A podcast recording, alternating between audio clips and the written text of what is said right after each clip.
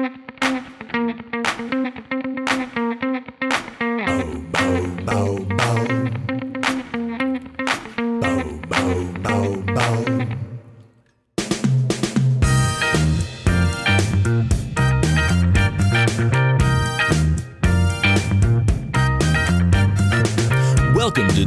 Studio Presents, a music and talk show where your host Darren Roebuck is joined by a variety of artists, scientists, entrepreneurs, and therapists as they share what's on their minds and give you new ideas and practices to help you get the most out of being you.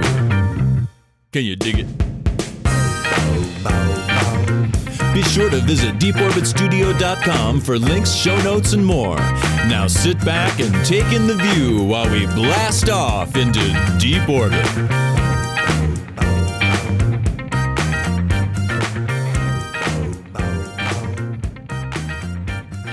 Hello, hello, everybody. Welcome to Deep Orbit Studio Presents.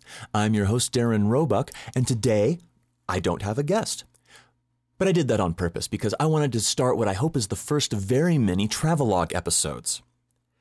I was down recently in southern Baja California in Mexico. Uh, Baja is split into two states Baja, which is in the north, and then Baja Sur, which is in the south. And uh, many people may know of Cabo San Lucas, which is at the very southern tip of Baja California. Uh, I flew into that airport, which is an easy airport to navigate and get around.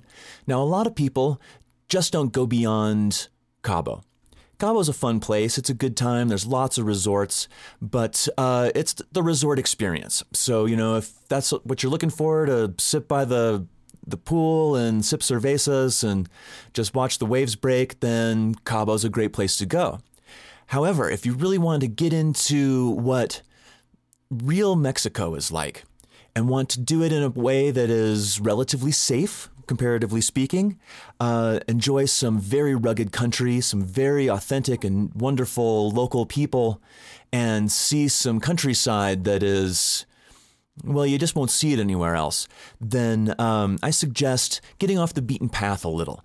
Take uh, Mexico Highway 19 north out of Cabo, which is uh, what I did with uh, my friend and uh, oftentimes guest on the show, Dr. Northcote, Dr. Kent Northcote.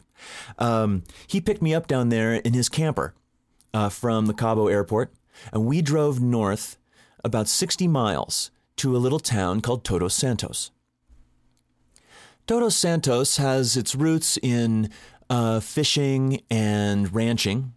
Um, it's also becoming a burgeoning art community. It's a very, dare I say, real place. The locals are cool. They're the authentic Mexico. And they're very nice people. They're very welcoming, uh, especially if you speak some Spanish. Boy, that gets you a long way down in that part of the world. Um, and we did some stuff that was some of the typical stuff, and we did some stuff that was atypical stuff. Um, our first day after being, uh, well, after getting picked up and driving up to Todos Santos, we actually stayed in a little RV park that is run by uh, a lovely expat um, who was charging us $6 a night to stay there. Um, and they had reasonably clean bathrooms with showers, which is always a nice thing when you're uh, quote unquote roughing it. We weren't exactly roughing it in uh, this camper, but uh, we were certainly uh, off the grid and doing our own thing in that respect. So it was wonderful to be there. It was very safe. Uh, the other people there were a lot of fun. Uh, there were some scraggly dogs running around that were, uh, you know, trying to steal our shoes, but also trying to play with us too, and that was a good time.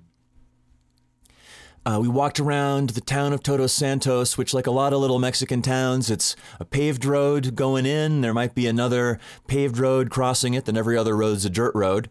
Uh, but if you get on those dirt roads and walk around, you find some of the coolest places. And I immediately started feeling, feeling the connection that that part of the world is like if Burning Man was a, was a country, it would be Baja. It's a place where you can show up however you like, as long as you're cool. It doesn't matter what you wear, it doesn't matter what your store or restaurant looks like, it doesn't matter really about anything, just as long as you show up as a friendly, helpful part of the community.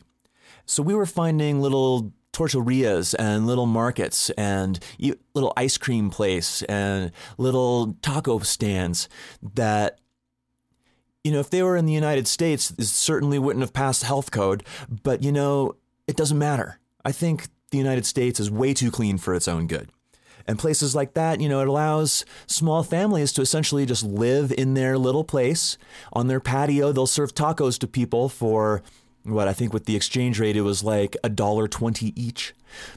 Uh, maybe a couple of cervezas as well, and people can live that way. It's uh, it had a very wholesome community uh, aspect to it, which I really appreciated. Not to mention, as I said before, everybody's just so friendly down there if you're willing to give them a, give them the chance. Uh, and like I said too, any Spanish you try to use is welcome, and they really appreciate the fact that you try. Um, but for those of you that uh, have been down to Baja and maybe even southern Baja and have looked to the east, um, you'll see that there's a spine that runs down the center of Baja.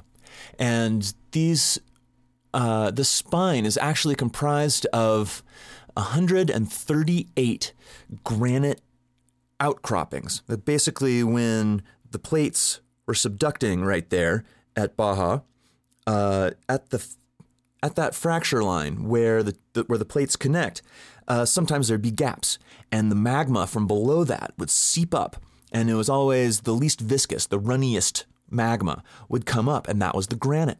So it would make these essentially they're like granite bubbles that would pop up, or like on a geographic or a geologic scale, they're like droplets, and each of these forms the spine. Now, a good example of uh, one of these would be uh, Yosemite. Uh, Yosemite's made basically the same way, but then also there was glaciation there that sort of carved out the valley and made uh, uh, some of the magnificent rock features in, in Yosemite. Um, but down in Baja, they form this big spine, and the spine is about oh five to six thousand feet high, and the center of it will be oh within twenty or thirty miles of the west coast.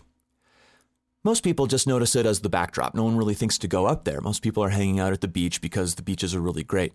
Um, but for those that are adventurous, uh, fit enough to try, and just looking for something that's a little bit different of a Baja experience, um, as we were, we decided to go hike up to that ridge. So, taking this camper and driving uh, 11 miles back into where the trailhead was, up through I was calling it a, a saguaro forest. It really is just this dense, beautiful Sonoran landscape. And in the low lying areas, it's relatively flat, kind of sandy. People would call it desert, but uh, it truly is Sonoran. And it is rich with life, which is sort of the opposite to me of what a desert is. However, it's desert kind of plants and animals that are there. Um, rugged, dangerous, uh, place where you watch your step every step of the way uh, for rattlesnakes or cacti or, well, basically everything in there wants to kill you. But um, aside from that, if, as long as you're taking appropriate precautions, bringing lots of water, staying to the trails, it's a beautiful place to go. So we camped out at the end of the road. Uh, basically where there was a gate across the road and feeling like we were really in the middle of nowhere uh, or in the middle of somewhere, naturally speaking. And we went to sleep in the camper. We woke up the next morning at dawn, and uh, the national bird of Mexico is the caracara. Uh, caracaras are kind of like magpies. They're also kind of like ravens. Uh, they're uh, actually in the falcon family, but um, they're black and white with white heads and a, a, black tuft, almost like a bad toupee on the top of their heads. Um, and they're very intelligent birds, and they were sort of hopping around our campsite. It's really neat to see these up close because they're rather elusive birds. And the second we started making any noise, they split. Um, so neat to see that stuff. I wish I was able to get a picture, but uh, by the time I opened the camper door, they were not interested in hanging out with us. But that was what I felt a good omen for the beginning of our day. So we take off walking down the the road that leads us to the trailhead. Now, one of the unfortunate aspects, or maybe one of the interesting and often colorful challenges of getting around in Mexico is that directions and guidebooks aren't always what you think they might be. They're certainly hardly ever what you want them to be, and requires some extra effort to follow through with them or at least make sure that they work. Uh, we found that any directions we got, we wanted to verify with someone else. Even out of the guidebooks, they're not always right. Uh, and particularly since they had had a, a hurricane down there uh, just a few months before, a lot of the signs, signposts, landmarks, things that people would give directions by uh, disappear.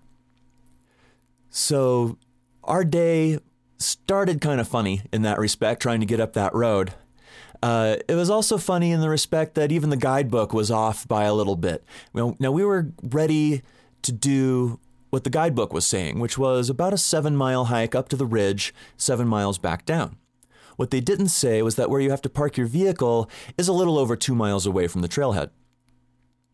Now, understand too that where you park your vehicle is still uh, still about 500 feet of elevation, and we're going up to nearly 6,000 feet of elevation. So we're also going to be gaining a mile in our hike and also descending that mile as well. Turns out that what we thought was going to be maybe just slightly under 15 miles turned out to be slightly over 20. Um, I'm glad we had a good, good early start because it was nice and cool. Walking underneath fig trees, um, past the yucca trees, um, underneath lots of shade to begin with, which was really nice. And as we started to ascend, we come out of the shade into more of that Sonoran, saguaro, um, and continuing up and up as we started to gain elevation, it gains very quickly. Very steep incline, uh, but a very nice trail that uh, I felt was very safe and started giving us wonderful views of the ocean and the coastline. Well, by the time we got to the top, we could see hundreds of miles in almost any direction. It was really fantastic.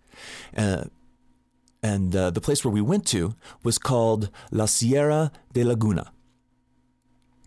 And what that means is the mountain of the lake. Um, for a long time, there was a lake at the very top of this mountain, a long kind of diamond shaped lake. But about 100 years ago, one, at, one part of that lake uh, eroded and the lake drained out, which left behind a meadow. Well, after about four hours of what felt like very arduous stair climbing um, through some really elegant and amazing landscape, uh, seeing all sorts of birds, hearing animals, but not really seeing them, which was good because, uh, you know, a lot of the animals up there are kind of dangerous. Um, we finally got to the top of the ridge. We stopped there and looked around, and man, it's a view of a lifetime. What a great place to go. Now, granted, it's only for people that are fit and ready, you know, like to do a lot of hiking because it's steep and it's tough and you have to bring all your water and food. Um, but when we got to the top, it was worth it. And then we walked over that ridge and then down into that meadow. It was a, like a stunning oasis. If you've ever been to the Los Angeles area and seen the uh, the canyons, maybe around Hollywood or something, and the natural stuff that grows there, the different types of cacti, the different types of palm trees, uh, the different types of like banyan trees, fig trees, and a variety of other smaller undergrowth. Um, that's what this was like at the very top. And since Baja is about 2,000 miles south of LA, or at least southern Baja is, uh, it sort of makes sense that what, what would be up high there is what's down low in, in Southern California. So I was seeing things that I was only used to seeing in people's gardens in that area. Uh, and seeing it growing wild was really amazing. And not only seeing it growing wild, but the whole place was so healthy and lush. And, you know, and that's not something that you'd want that would be words to describe a quote unquote desert landscape, but it really was. I mean, we were seeing these prickly pear that were just plump and juicy. I mean, almost oozing. They were so plump and just gorgeous. Nothing was dead. Nothing was hampered at all. And it just seemed like life was so abundant there that it was just, it was amazing. It had its own vibrancy and smell. It was just a magnificent place to be. Um, not only that, it was shady and cool and even kind of dry, whereas down by the ocean it was very humid and hot. It's a wonderful place to go.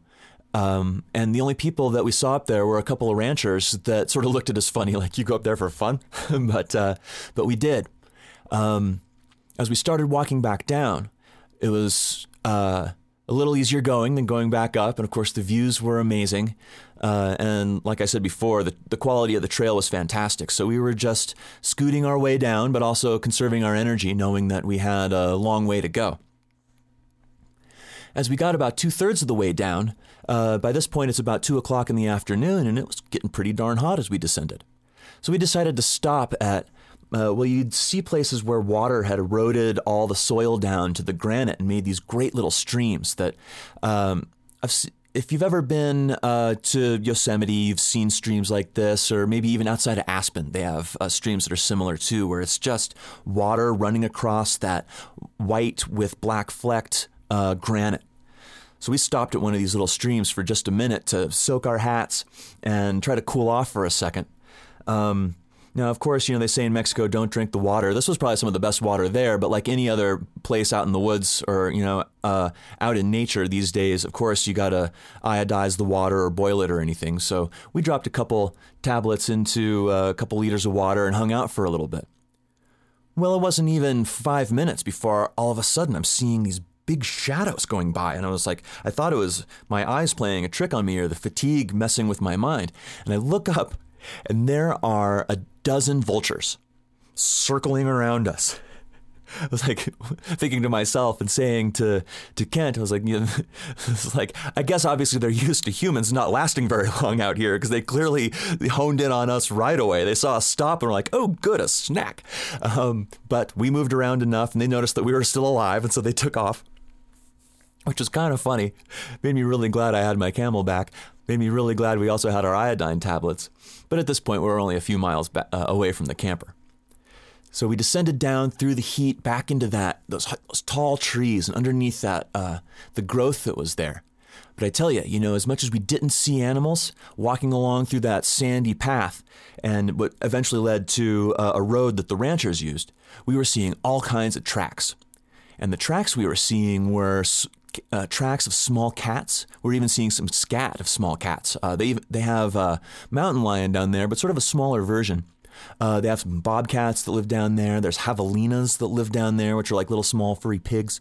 Um, there's uh, we were starting to see more birds, uh, and also we were seeing big, colorful lizards and we could see their tracks because you'd see the little, almost like claw, like, like a bird foot type of tracks, but with a long trail that would go along where, where they'd drag their tails.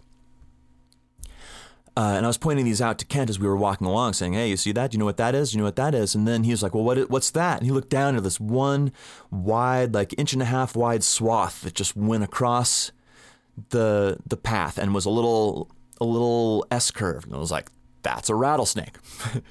and it really brought back home the fact that we are out in a rugged, tough landscape. So we just were mindful of the grass areas. We walked in the middle of the path. We kept our eyes peeled on that. And, you know, the, the trick with rattlesnakes in particular and other snakes is just don't startle them. Don't do anything stupid like walk off the trail.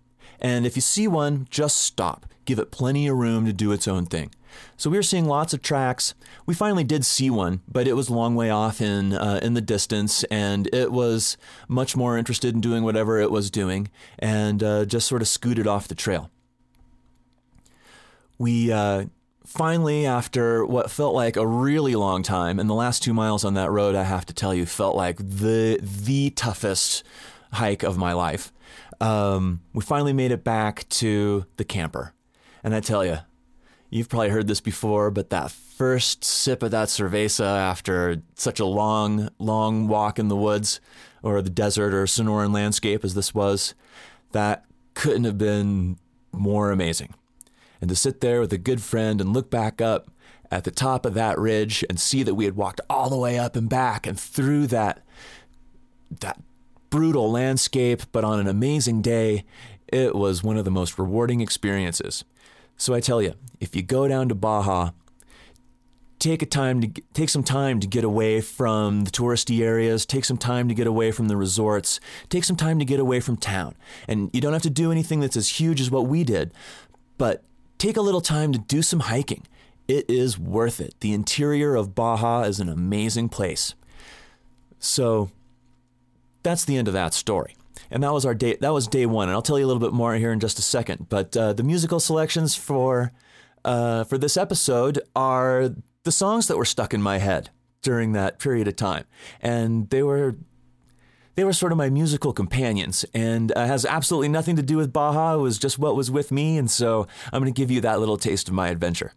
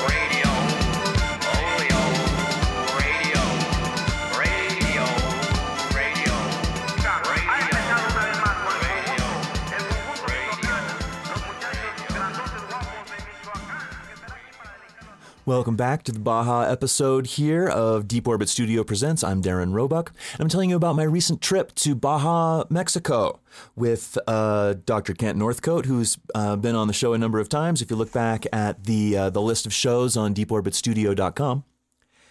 And uh, we really had a fantastic time. Now, you know, in the first segment there, I talked about that really awesome hike that we went on. Um, and I can't really say enough about that. But, you know, what I really wanted to do when we uh, decided to go to Baja was to hang out on the coast because uh, you know I grew up in Southern California and I'm a surfer and I know that there's tons of surfing down there and I just really wanted to explore that coastline. So we drove down to um, this cool little beach called Playa de Cerritos. And it's actually a very populated place with a couple of little resorts. One's a cabana resort, one's this beautiful new hotel, but built in a mission style. And we went there because it was an easy place to get boards and it was uh, just easy access. And we felt like that would be pretty cool to do, especially after having such a physical adventure going up into the mountain there. So we rented a couple boards down there, and I got to tell you, for anybody that's a surfer and wants to go to Baja, bring your own boards. The boards they have there are the ones that people throw out. And the board rental people, they just scavenge for these boards. They patch them up the best they can. It's just a ragtag selection of stuff. Um, you know, as we walked by one guy's selection of boards, uh, I was judging them by how many times they were broken in half. And for those of you out there that surf, you'll know that if you break a board in half and then fix it, it's never the board it used to be. It just never is. And some of these were broken three or four times and fixed. So, um, for those of you that are experienced surfers, want to go down there to really enjoy the coast uh, and some of the amazing surf breaks that uh, Southern Baja has to offer, bring your own boards.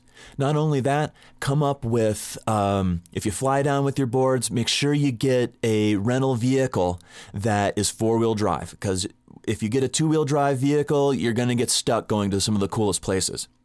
We had four wheel drive, but we didn't have boards, so we figured we'd go to this place, Playa de Cerritos, um, just so we could have some fun.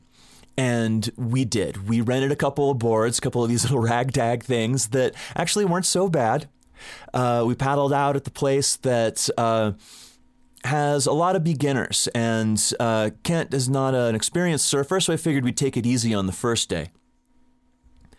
Uh, we paddled out to a little point break right below the big hotel that was really cool. And the locals there were really nice. A lot of the uh, gringo surfers that we met there were really cool. Everyone is really uh, the lineups are not heavy with attitudes at all. Everyone's just pretty cool. Uh, the one downside I have to say to that beach is that, that it is the place where people go to learn to surf. So the brand new beginners getting in the surf classes show up there. And the problem with that is uh, they're in the way. Um, every wave I took off on on the first day, I had to pull out because there were beginners in the way. And, you know, a lot of surfing is knowing about where to be and where not to be, and knowing how not to uh, be in the way of the people that are riding the waves. And of course, when you're learning to surf, these are all things that unfortunately you sort of have to learn by doing. So if you're going to surf there, it's a good wave, but be patient. And what I found later was that the sunset session was the session because all of the uh, all the beginners were paddling out early. Their surf classes were at nine or ten in the morning, and uh, but they're done by one or two in the afternoon.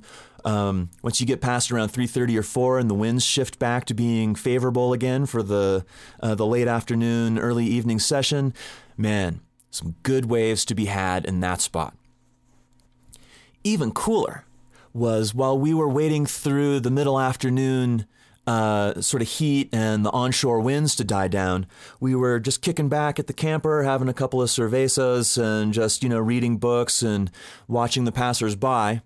Uh, by the way, with a camper, you can just drive right up to the beach and camp. Nobody bugs you about it. Nobody uh, is going to try to charge you or tell you to get off their land. It's a wonderful thing. That's a big difference between Mexico and the United States. Is there's not that same possession of property. So uh, we were in a good spot. We were hanging out. Everyone was cool. I will say this always lock your stuff. Uh, Southern Baja is a relatively safe place, comparatively speaking, to other parts of Mexico, but it's not without its uh, bit of crime. Either way, sitting there in the afternoon on the first day, this guy shows up. Uh, sort of a maybe he was in his mid 50s Mexican guy. Uh, pulls up in this old uh, it was like a Suzuki Samurai, like a little four wheel drive Suzuki Samurai that had the roof cut off with a torch. So it was a super rough cut all the way around. It had three mismatch headlights, uh, all poking through a chicken wire grill. I was like thinking to myself that it was just such a cool thing to see this guy. You know, one of the things I love about Mexico, and I was sort of alluding to with the Burning Man statement, is people just don't have the same issues with appearance that they have in the United States. So this guy shows up and he's just cool, you know, and he's got his beater mobile, and uh, but more than anything, he just had this really great friendly spirit. And he sees me sitting there in, in the under the awning of the camper and says, "Hey, you like oysters?" And I sort of raise one eyebrow and think to myself, "Well, yeah, um, but this seems a little funny. But okay, I'll I'll I'll, I'll bite the bait. Um, sure, I like oysters." He's like, "All right, we'll be back. We'll get you some oysters." So he and his te- uh, teenage boy, who I had to assume was his son, grab some gear out of the back of that Suzuki and just head off to the point underneath the hotel well, rugged rocky point, like as you would imagine anywhere on the west coast, from well, basically the whole coast all the way down. But you know what, we, what you imagine of the Pacific coast of the United States and Mexico, rugged, rocky, waves slamming. These guys just walk off to go jump into the surf right there. I'm sitting there just sort of looking over at Kent, thinking, well, we'll see what comes up here. About a half an hour later, they come back with this big bag of oysters. I mean, a big bag like bursting at the seams of oysters. And the guy looks over at me and with this total pride on his face says, How many you want? And I'm sitting there thinking, I have no idea how to respond to that question. I've never had anybody just dive into the ocean and pull oysters out for me before. Um, so I walk over there and I look at them, and they're big, beautiful Pacific oysters. And the uh, the son is pulling out a little knife and just shucking them right there. Well, Kent's got really great Spanish skills, so he starts speaking to them in Spanish, and I can understand better than I can speak. So I'm listening to them, and he's basically saying, "Where'd you get them? How'd you get them?" Um, and they they just dive in.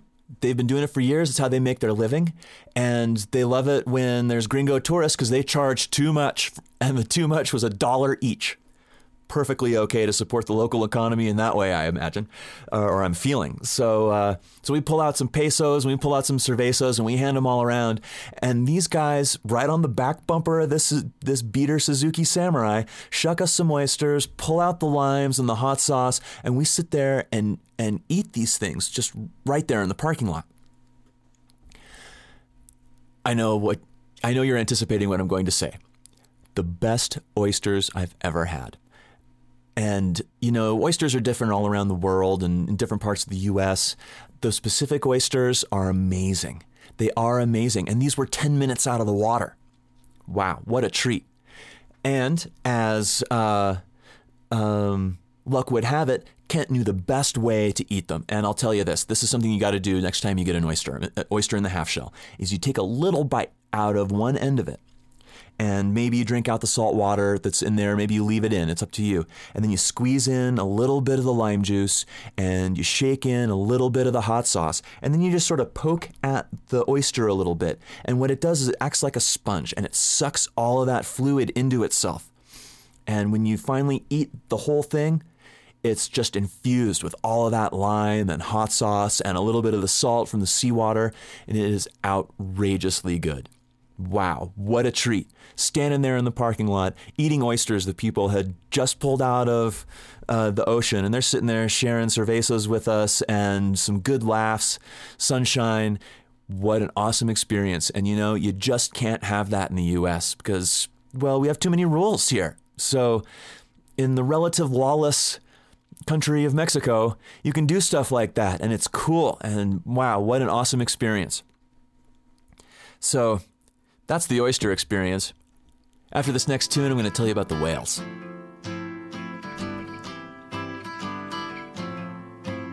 Well, if you want to sing out, sing out. And if you want to be free, be free. Cause there's a million things to be, you know that there are.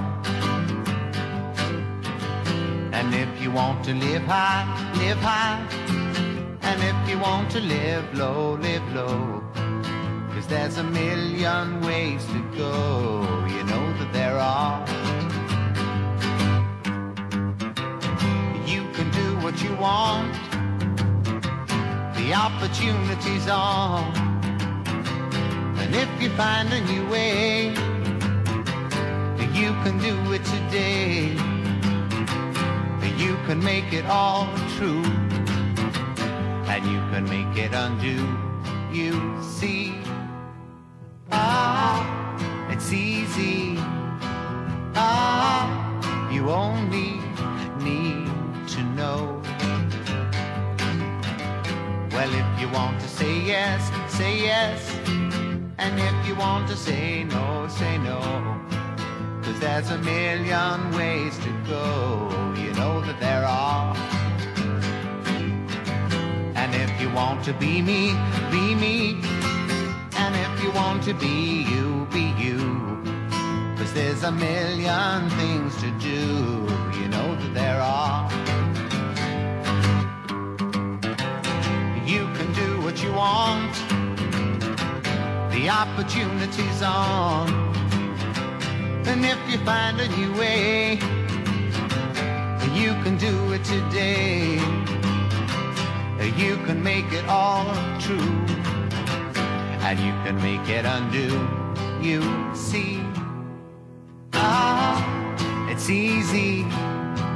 Ah, you only need to know. Well, if you want to sing out, sing out. And if you want to be free, be free. Cause there's a million things to be. You know that there are, you know that there are, you know that there are, you know that there are. You know that there are.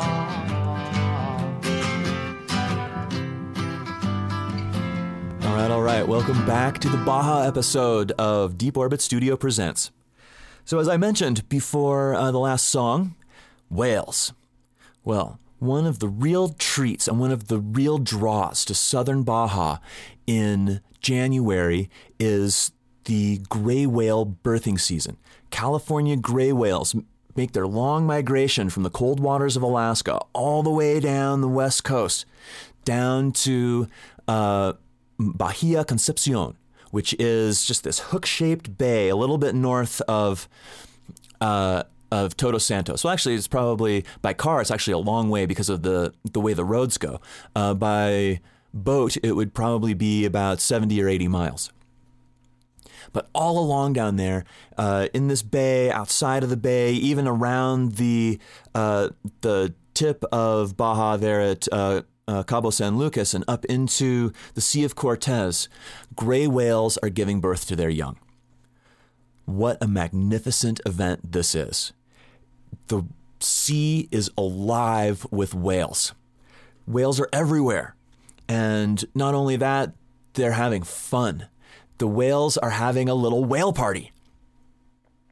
So after our oyster experience, we uh, decide to go uh, on a little photo safari around the, the point. And we're below the hotel. We're in the in the tide pools. We're taking pictures. Everything's pretty cool. We finally decide that we're going to go up to the terrace of this hotel uh, where we could see that they had a bar, and we're going to you know have a order a cerveza, sit there and enjoy the view. So we go up there. We meet the bartender. He's really nice. We hang out, and we learned the day before, actually, or two days before, that if you go up to one of these places in the middle of the afternoon and you just sit and gaze out in one direction, you'll start to see whales. And what you see in the mid afternoons is the juvenile whales are playing. And what they do is they just start to leap out of the water, uh, an activity called breaching where they just jump up and splash down and you see them also like flip their tails up in the air and like whack them around and wiggle them around it's not the same as the adults when they're about to dive deep and and their fluke comes up this is just young whales playing and we uh, met a couple from Wisconsin and we said, Hey, have you seen any whales? And they said, No, we've been here for an hour. And I was like, Oh, well, that's too bad. So while we're sitting there looking out for the next hour, we saw over 20 breaches in a row wow.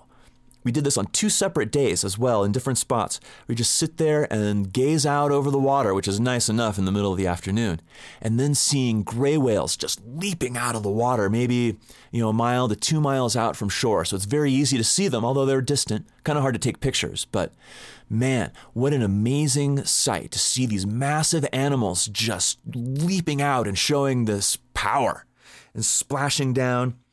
Well, if you're interested in whales, there's so many uh, whale watching options down in uh, southern Baja.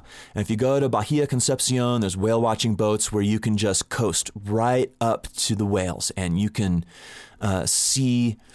Uh, the babies, and they're curious and they're friendly, and uh, it's just such an amazing thing to look into a whale's eye and see it looking back at you.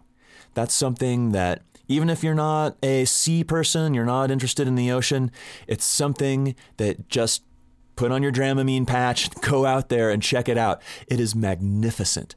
And to see the babies, you know, a baby that's the size of a freaking sedan, um, roll over on its side in the water and with his big eye eyes the size of a grapefruit just look at you. And you can see that there's no malice in that eye. You can see that there's just curiosity and friendliness and like they you can just sense that it poses no threat and it knows you pose no threat. And it's just this beautiful, friendly, natural experience that you just can't explain what it feels like in words, but it is so cool. Um, now, if you're really adventurous, you'd want to go over to Loreto or La Paz on the Sea of Cortez side and either bring your sea kayak with you or rent a sea kayak. And now, granted, this is something to do if you have some experience with sea kayaking paddle out into the calm waters of the Sea of Cortez, and you can see blue whales, you can see fin whales, and these things are massive. They dwarf the gray whales. Um, and you can see them out there just swimming around, coming up to the surface, you know, and they're all, of course, they're, they're uh, giving birth at the same time too. Um, talk about a whale fiesta. You can get up close and personal with these things that are the size of a city bus. Um, now, granted, they may not be seeing you or, or being interacting with you. They sort of just pass by like they're the, extra, the express train. Um, but if you want to see a big critter up close, that's a place you can do it. Um, and I'll tell you, it is worthy for the adventurous spirit that likes to get into the water. That is one of the experiences that you just can't have anywhere else in the world. Uh, highly recommended. Um, and so many options. You know, you can hire a fishing boat to go out. There's special whale watching boats.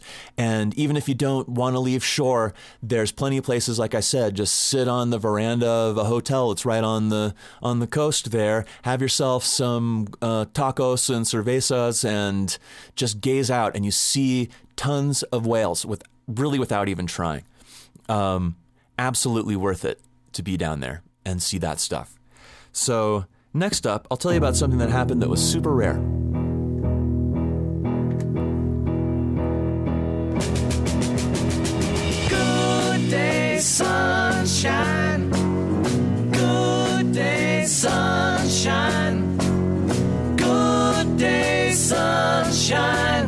I need to laugh, and when the sun is out, I've got something I can laugh about. I feel good in a special way. I'm in love, and it's a sunny day. Good day, sunshine. Good day, sunshine. Good day, sunshine. We take a walk, the sun is shining down. Burns my feet as they touch the ground.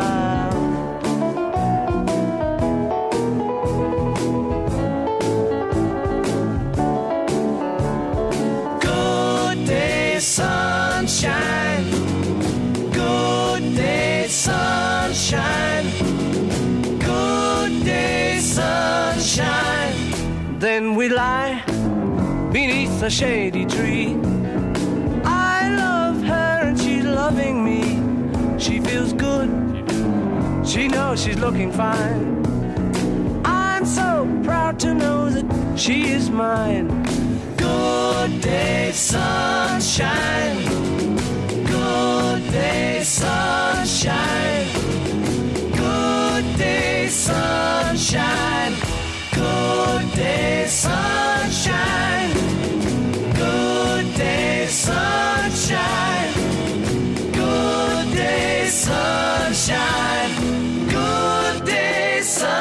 Sunshine. Good day, sunshine.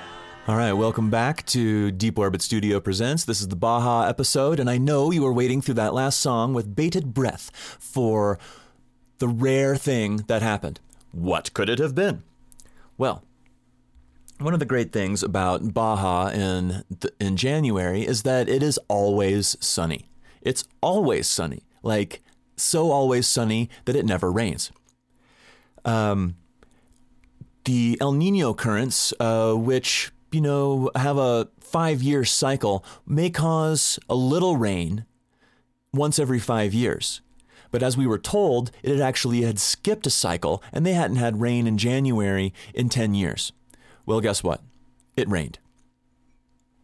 Not only did it rain, it rained hard. Thunder, lightning, the whole nine yards. It was a big, booming thunderstorm, which was exciting. It was really cool. And to see those storm clouds coming in off the water, the deep purples and the color it turned the sea, the shapes of the clouds, and, you know, right around sunset time, the light in the sky is like this.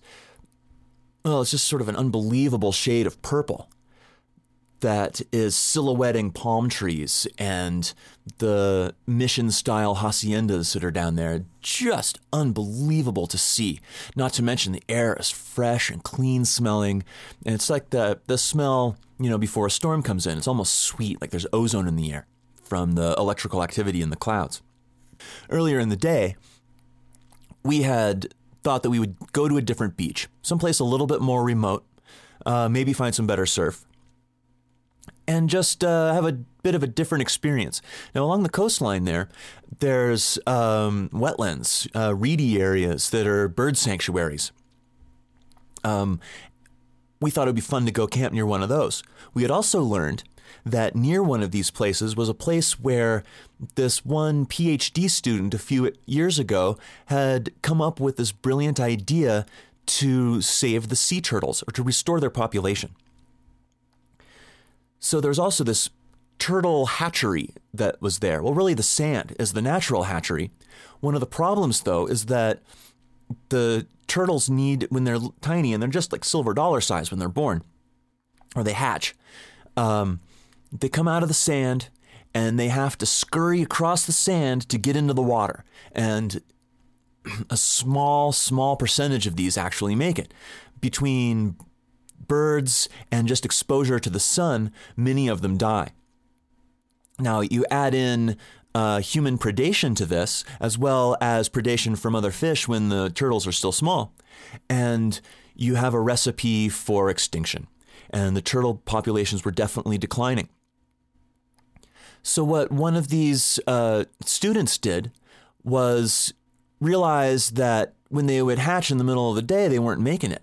So, what he would do, or he and, and a, uh, a couple of helpers, I mean, literally three people did this.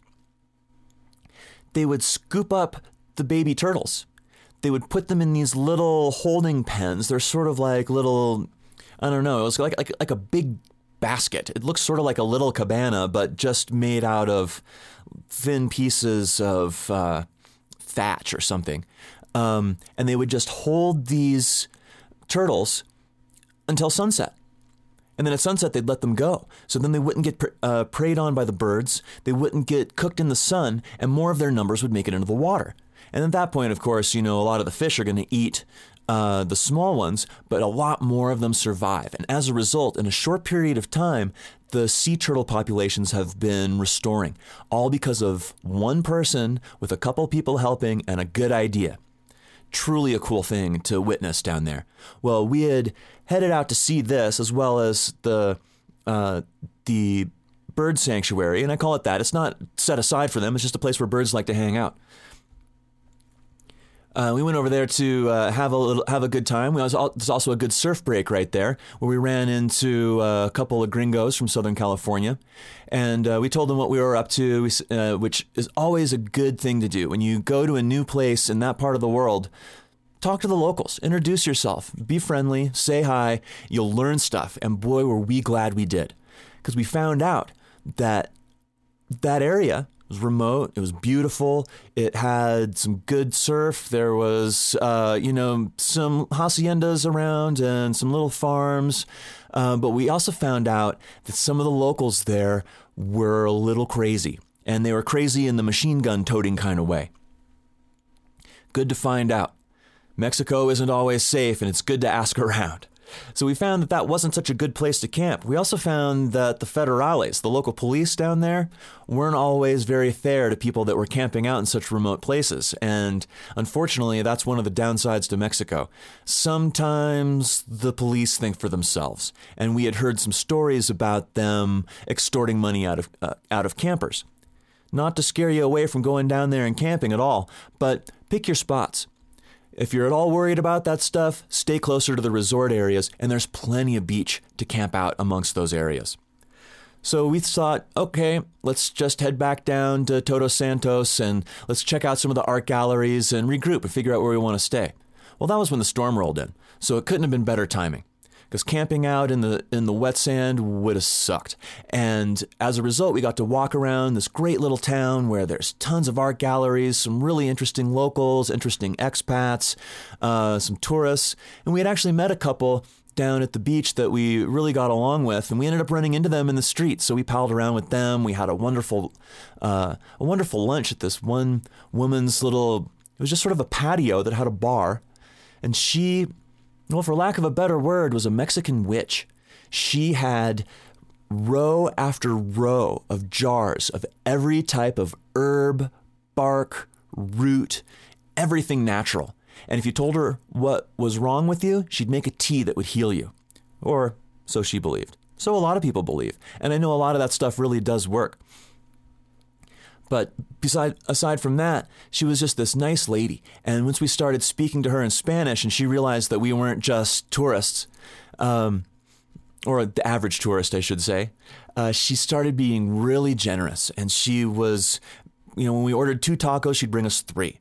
And she had actually found beehives and harvested the royal jelly from the inside, which is really excellent stuff for your immune system and for it's one of the brain boosters. Um, it's just great for general health. And she gave us all little samplings of it. It was really nice. And she was a sweet lady, w- was a great cook, and her place was off the beaten path. And I tell you, get off the beaten path. Go to the places that don't seem like, that seem almost a little scary because they're worth it. This place was great. We went back four days in a row. So on this day, it was our fourth day. Had a wonderful lunch there, walked around, saw some more galleries, and then in a break in the storm, decided to go find another beach. I'll tell you about that in just a minute.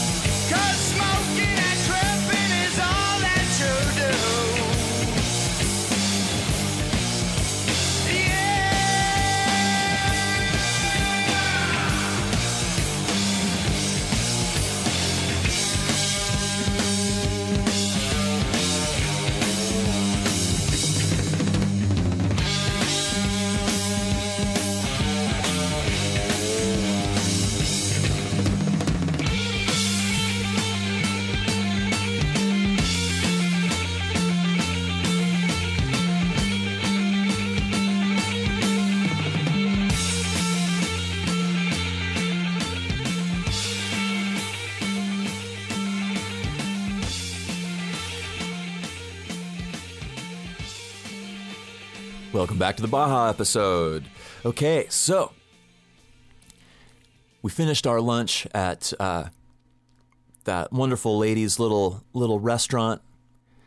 We see a break in the storm, and the sky was looking amazing. And we thought, let's go to the beach. Let's get some uh, some groceries, which we were able to buy right off the street. Some uh, wonderful avocados and tomatoes. And I tell you, the street food there, you know, as much as in our everything has to be clean U.S. kind of way or European kind of way, um, it's the best stuff down there.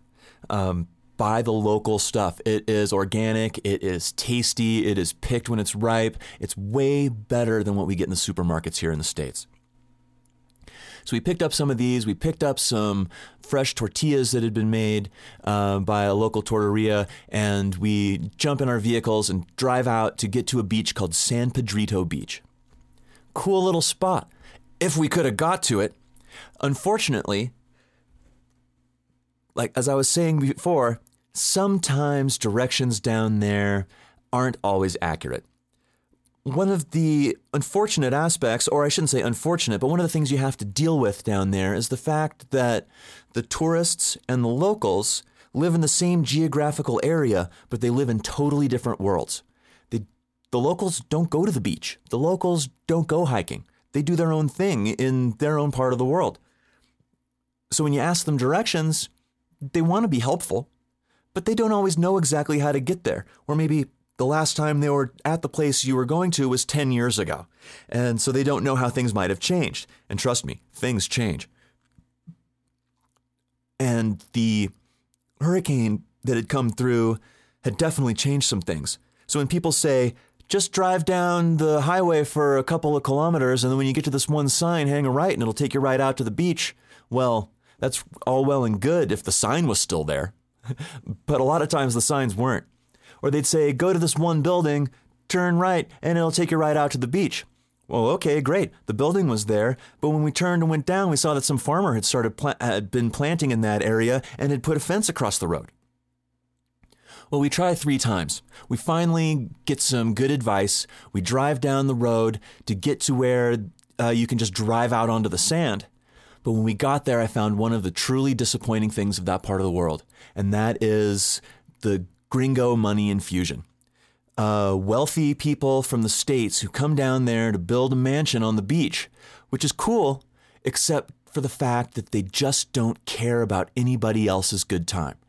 And what we had found was that this one place in particular, they had built this big compound and they built it right over the road and right over the access to the beach. They literally cut it off for everybody. And it's just that, oh, we've got the money, it's ours.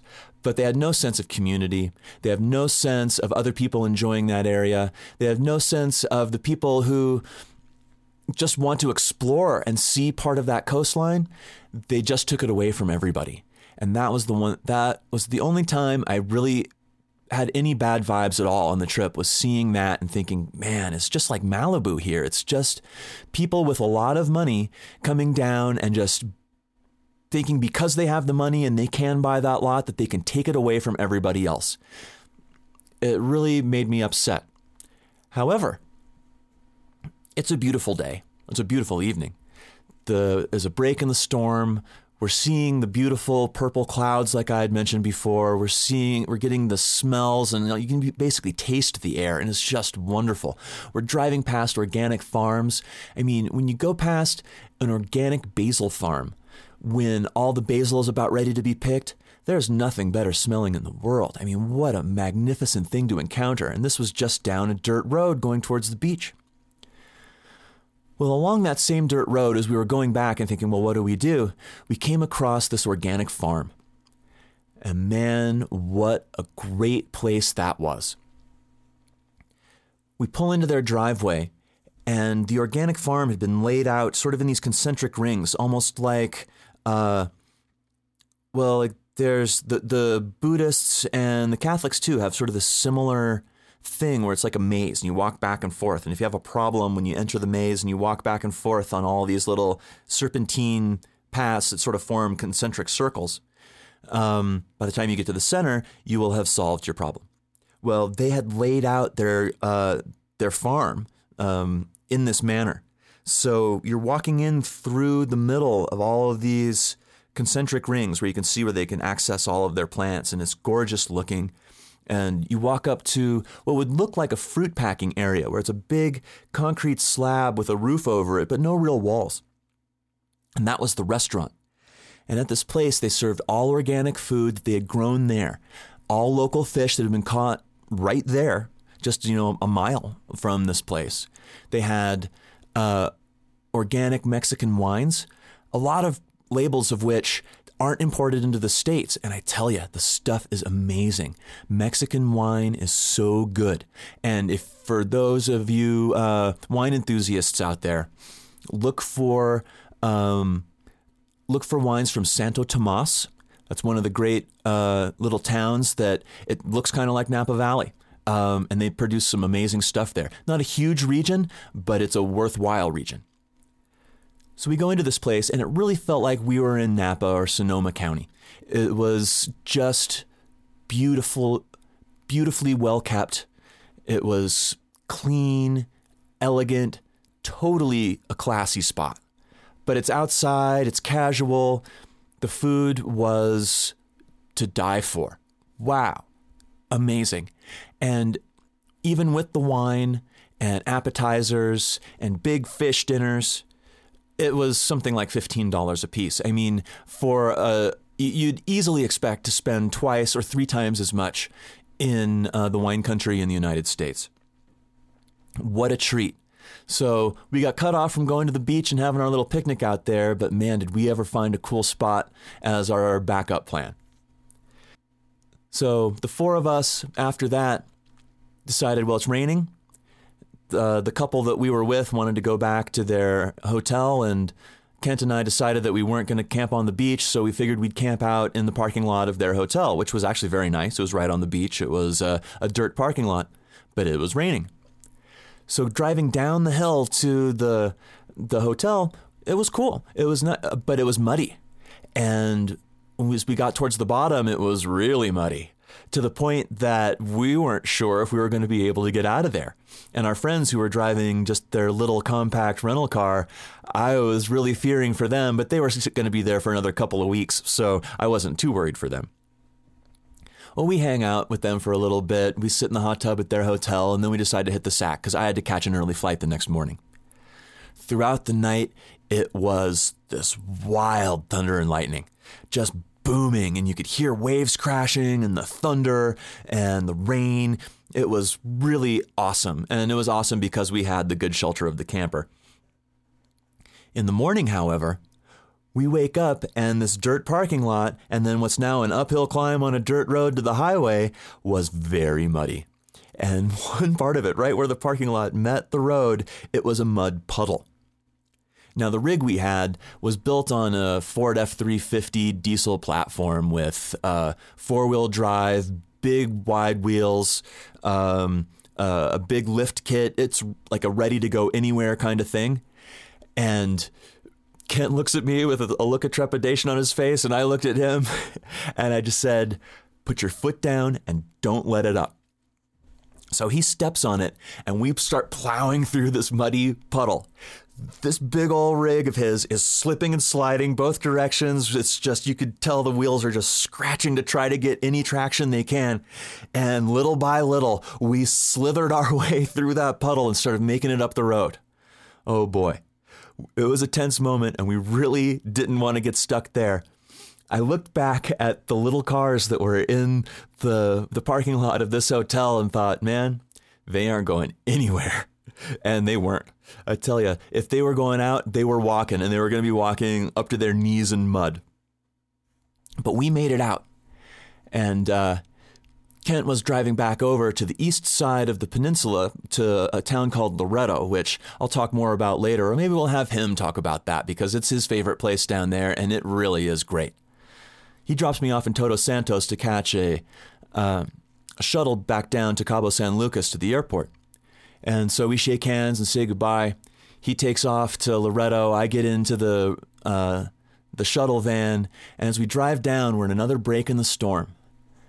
And once again, Baja provides visual magic, rainbows everywhere. Wow. The desert, the sea, the clouds, and bright, vibrant rainbows. What a beautiful send off. And what a. It was definitely Baja's little hug to me, and, the, and it's saying, come on back sometime. I tell you, I love it down there, and I hope you guys get a chance to go down and check it out yourselves because it really is cool. In the show notes, I'll post a couple of pictures so you can get an idea what I was talking about. And uh, I thank you once again for listening to Deep Orbit Studio Presents, and we'll have some more stuff coming for you pretty soon.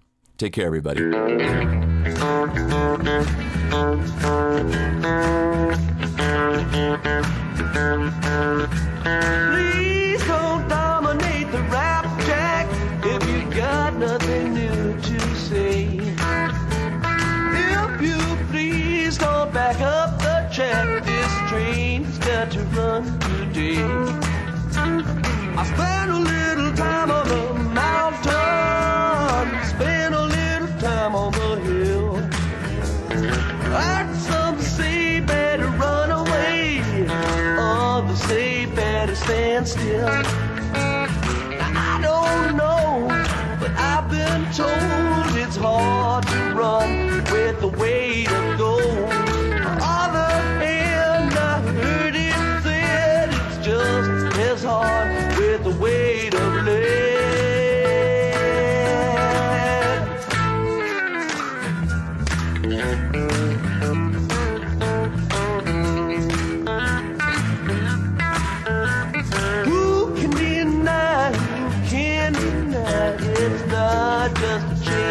style? One step done and another begun, and I wonder how many miles. I spend a little time on the mountain, spend a little time on the hill. Things went down we don't understand, but I think in time we will. Now I don't know, but I was told in the heat of the sun a man died of cold. Keep on coming on, stand and wait with the sun so dark and the hour so late.